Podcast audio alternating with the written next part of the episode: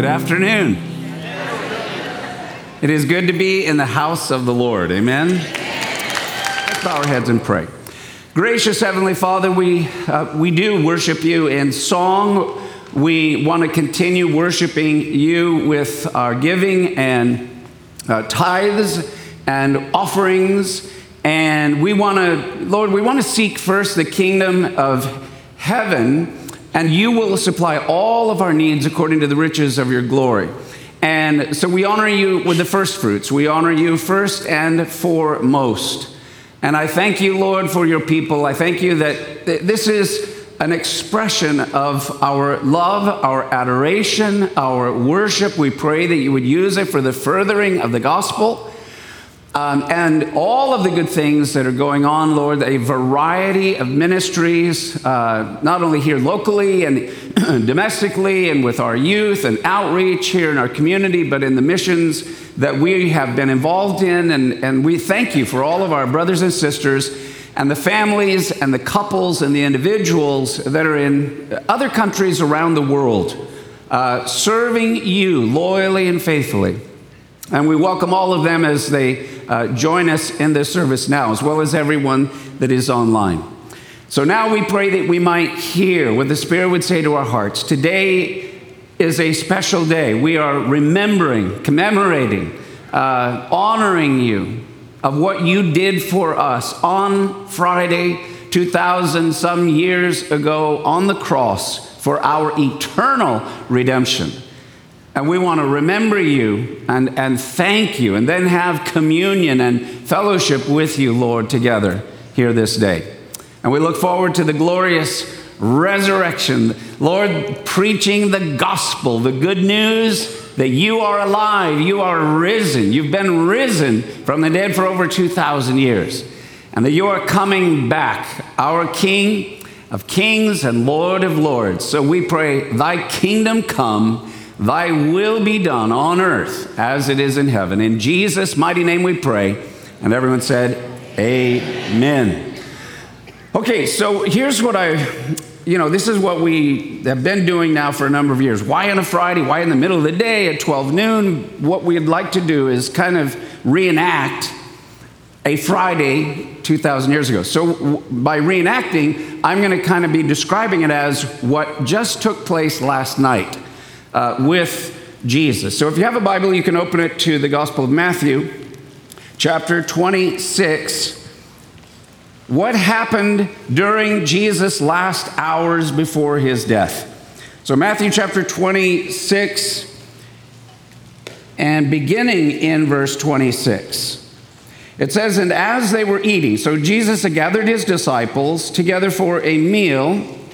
Then Jesus, and, and it was Passover, and they're having the Passover, and Jesus is sharing it. We often call it the Last Supper, or really, more importantly, the Lord's Supper. And as they were eating, Jesus took bread, and he blessed and broke it, and gave it to the disciples, and said, Take, eat, this is my body.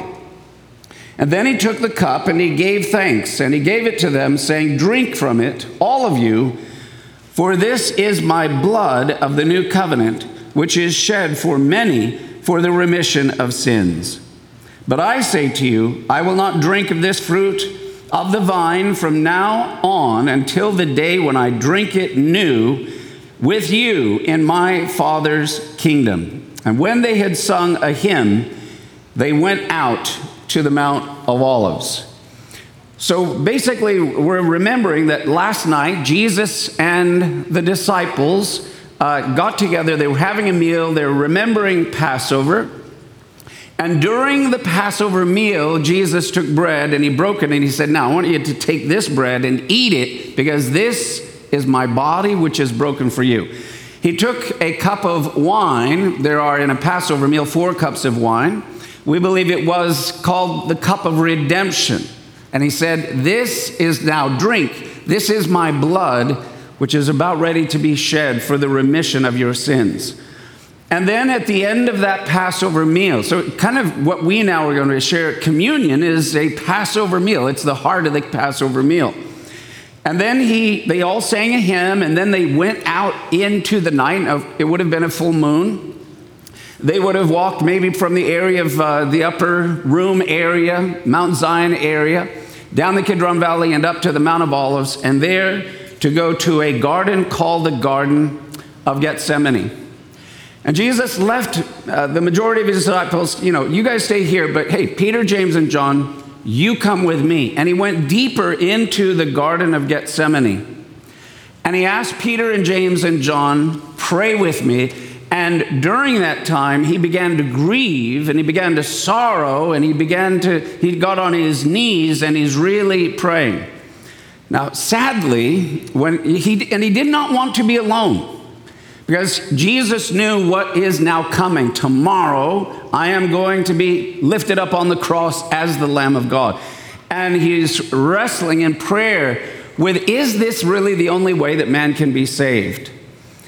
And while he is there and he's on his knees and he's crying out to the Father and praying, what happens to Peter, James, and John? They fall asleep.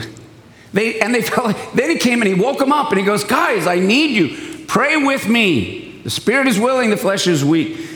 And he left them and went back to pray. The next time, sweating great drops of blood.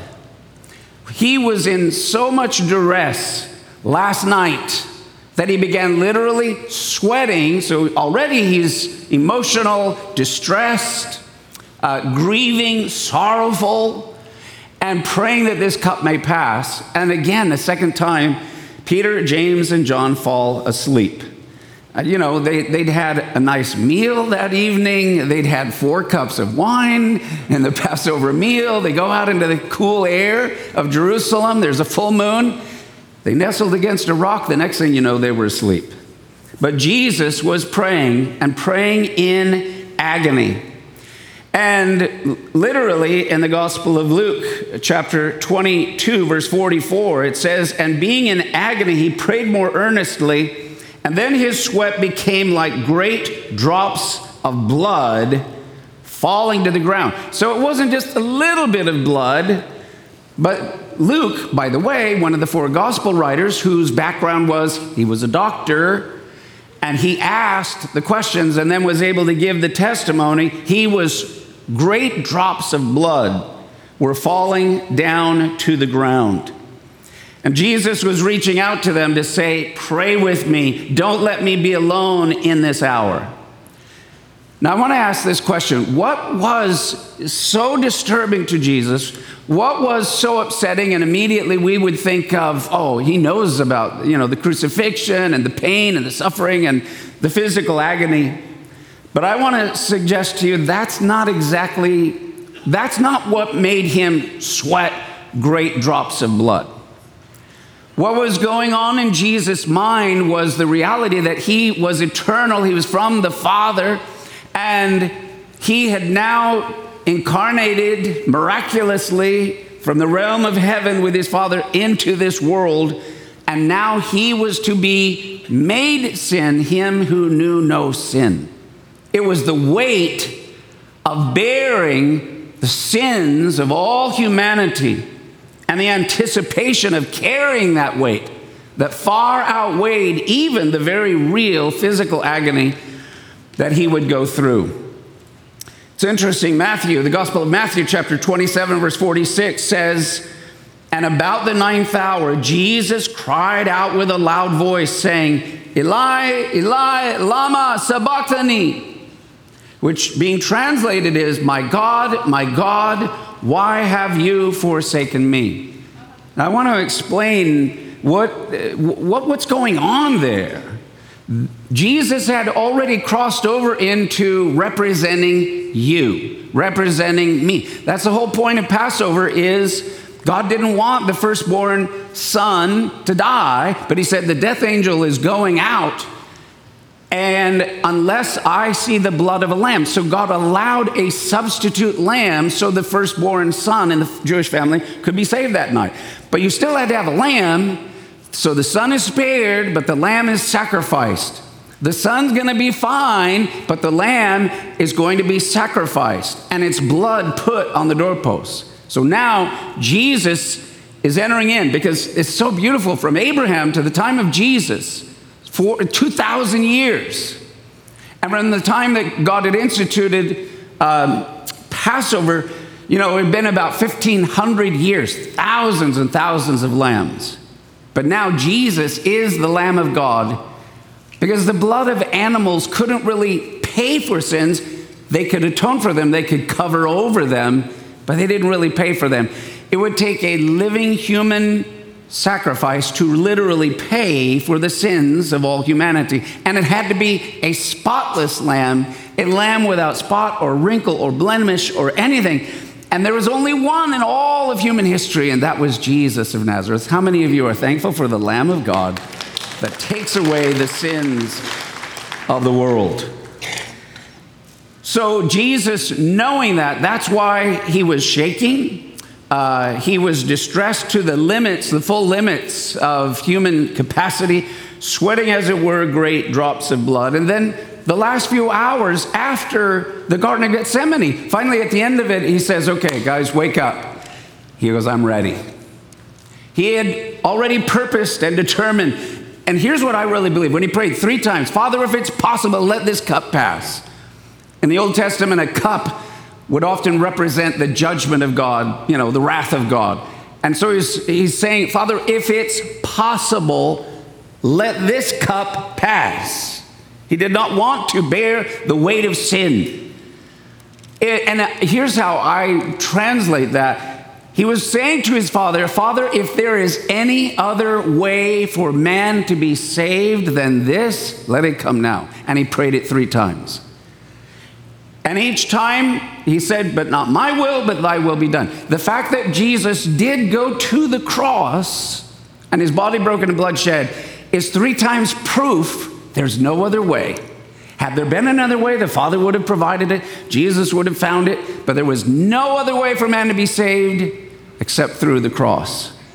And then Jesus said, He was determined, He goes, Okay, if that's the only way, then let us go. Immediately after that, what's happened from last night after the Garden of Gethsemane, the, the last few hours going into, into this morning have been a blur. The early, you know, into the late night, early morning hours, he has suffered beatings this morning, mockings, whippings with leather uh, tongs that are tipped with balls of metal and shards of bone.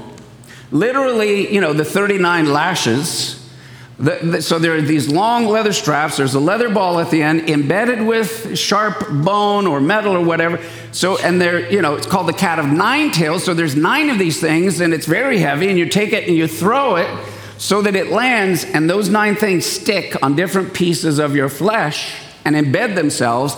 And then, with all their might, they pull and yank it away. Well, you know what then happens. His flesh is flayed off of his body.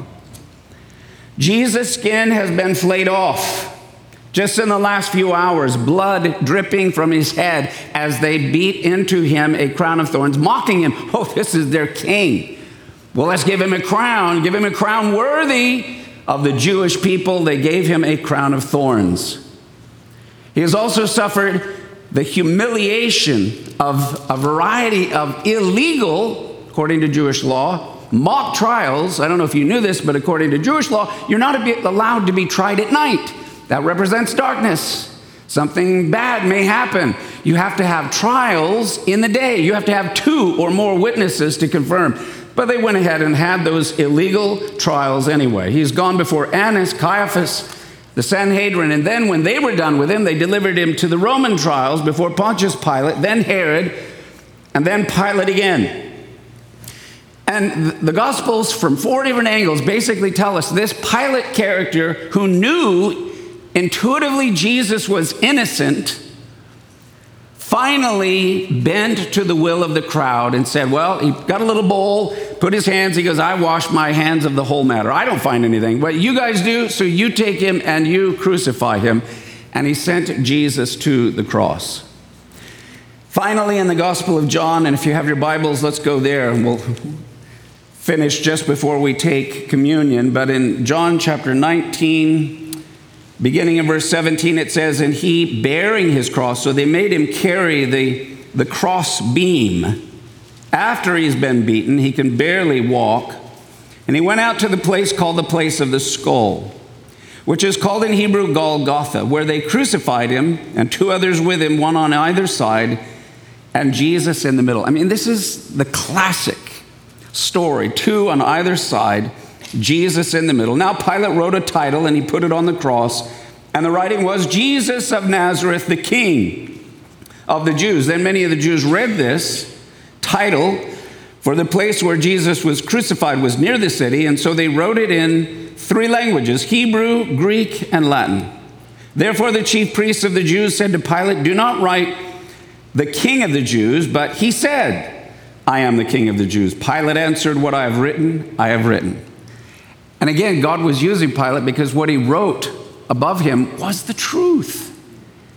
He is not only the king of the Jews, but he is king of kings and lord of lords of all. And then the soldiers, when they had crucified Jesus, took his garments and made four parts, to each soldier a part, and also the tunic. And now the tunic was without seam, woven from top in one piece. The only thing Jesus apparently owned was this tunic that was made, and it was made in a very special way that there was no seam. Usually you have a seam on this side, a seam on that side, put the pieces together. This was woven whole. So the only thing he owned was what covered his body, and it was symbolic of his character. There's no seams.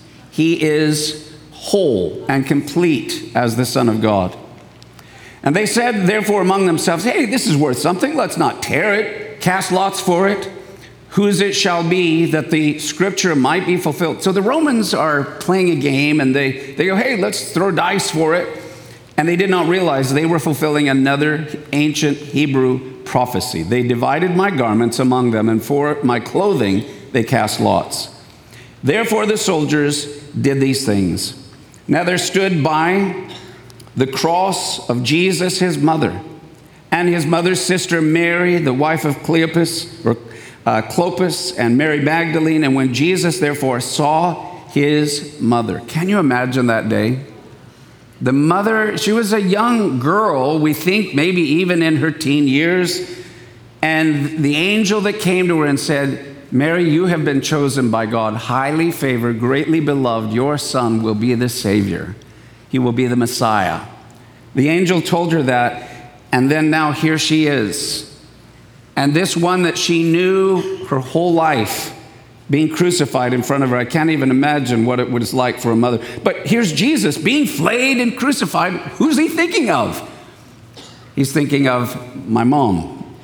When Jesus therefore saw his mother and the disciple whom he loved standing by, that was John, he said to his mother, Woman, behold your son. He took care of his mom.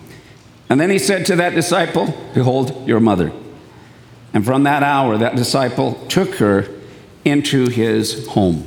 And after this, Jesus, knowing that all things were now accomplished, that the scripture might be fulfilled, said, I thirst. And a vessel full of sour wine was sitting there, and they filled a sponge with sour wine, put it on hyssop, and put it to his mouth.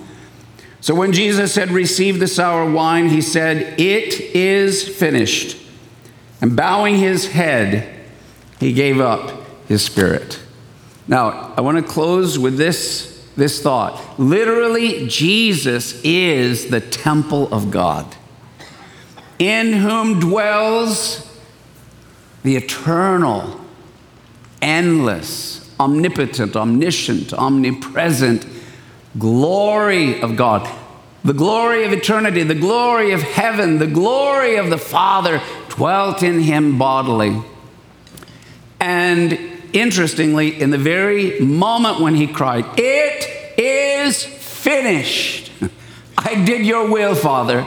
I died for them. I saved them, redeemed them. All who believe in me shall be forgiven and shall have everlasting life, and they shall be your sons and daughters for all time and eternity.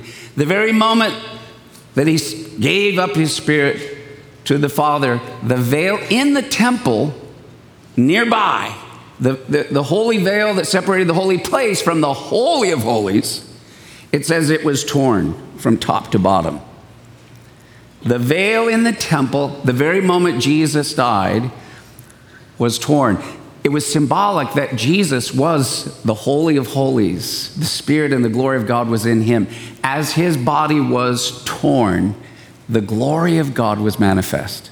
So I want to leave you with this thought. It is because of the cross and because of what Jesus did for us some 2,000 years ago on Good Friday, the tearing of his flesh is the glory of God. That's how the glory of the Spirit, the glory of the kingdom, the glory of His love and joy and peace, the glory of His Spirit, the glory of His presence is now eternally released through the tearing of His flesh. The cross is the revelation of the glory of God. Can I hear an amen? The cross is the revelation of the eternal glory of God. Would you all bow your heads and close your eyes? We're going to get ready now to have communion. We get to be his disciples, sitting along with Peter, James, and John, and Mary, and Martha, and all the rest. We are having that portion of a Passover meal. The two special elements of it are the eating of this broken bread and the drinking of this cup of wine that is speaking of his blood that is shed for you and me. Now, we have an open communion, and that is that, um, and by the way, those who are at home, get the elements, some bread, get some juice, something that you, we can partake together right now. And we have an open communion. If you're a believer in Jesus Christ, you're more than welcome to celebrate, to remember, wow, what he has just done for us. But if you are not a believer or you need to recommit your life to Jesus Christ, I'm going to give you an opportunity right now to ask Christ to come inside of you. This is salvation. The reason that Jesus came and lived and showed us the way, the truth, and the life, and then he died, as I've just been sharing from Scripture, in your place, paying for all of your sins and then on the third day, he rose from the dead. And he says, Behold, I stand at the door and knock. If anyone hears my voice and will open the door, I will come in. That is salvation. It's a gift. Now, it's not uh, for you and me, salvation is free because we can never earn it or be good enough for it. But it is not cheap, it's very costly. In fact, it, it is the most valuable gift in all of the universe because it cost the life of the Son of God. Because he is God and because he was holy and pure, even as the Lamb, death couldn't hold on to him. But he did die and he did taste death for all of us. And then he was able to cry, It is finished. Sins paid for. Now they can be forgiven. But what a gentleman. He stands at the door of your heart and he knocks and he says, If you'll open the door, I'll come in. You have to invite Jesus to come inside of you. So I'm going to ask Do you want Jesus of Nazareth, the King of Kings and the Lord of Lords, in your heart? And if the answer is yes, then you have to ask and invite him in. You say, Boy, am I ready this year to do that? Or maybe to come home to him if you've been away from him. So I'm going to give us an opportunity to pray. We can all, everyone who knows the Lord can pray with me. Uh, the word, the prayer of salvation, it's not you get saved every time. It's kind of remembering and rehearsing the beauty of the salvation that you now by faith possess. It's like the remembering of the vows of a wedding. They become more meaningful and more precious as time goes on. So if you will say this prayer with me right here, right now, then I want to say to you that you are more than welcome to join us today as your first believers communion. Immediately you can be given salvation, forgiveness of sin, eternal life. And he said, My spirit will dwell in you.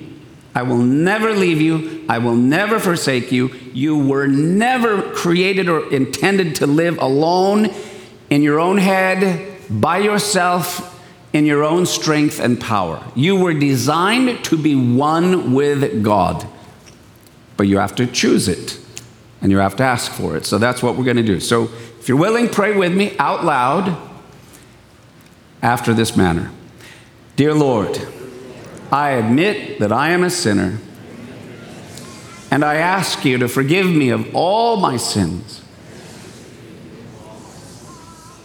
Thank you for loving me. Thank you for dying on the cross in my place. I open the door of my heart and I ask you to come into my life, to be my personal Lord and Savior. Please fill me with your Holy Spirit. I receive the gift of eternal life. Now help me follow you, Jesus, all the way to heaven until I see you face to face. In Jesus' name.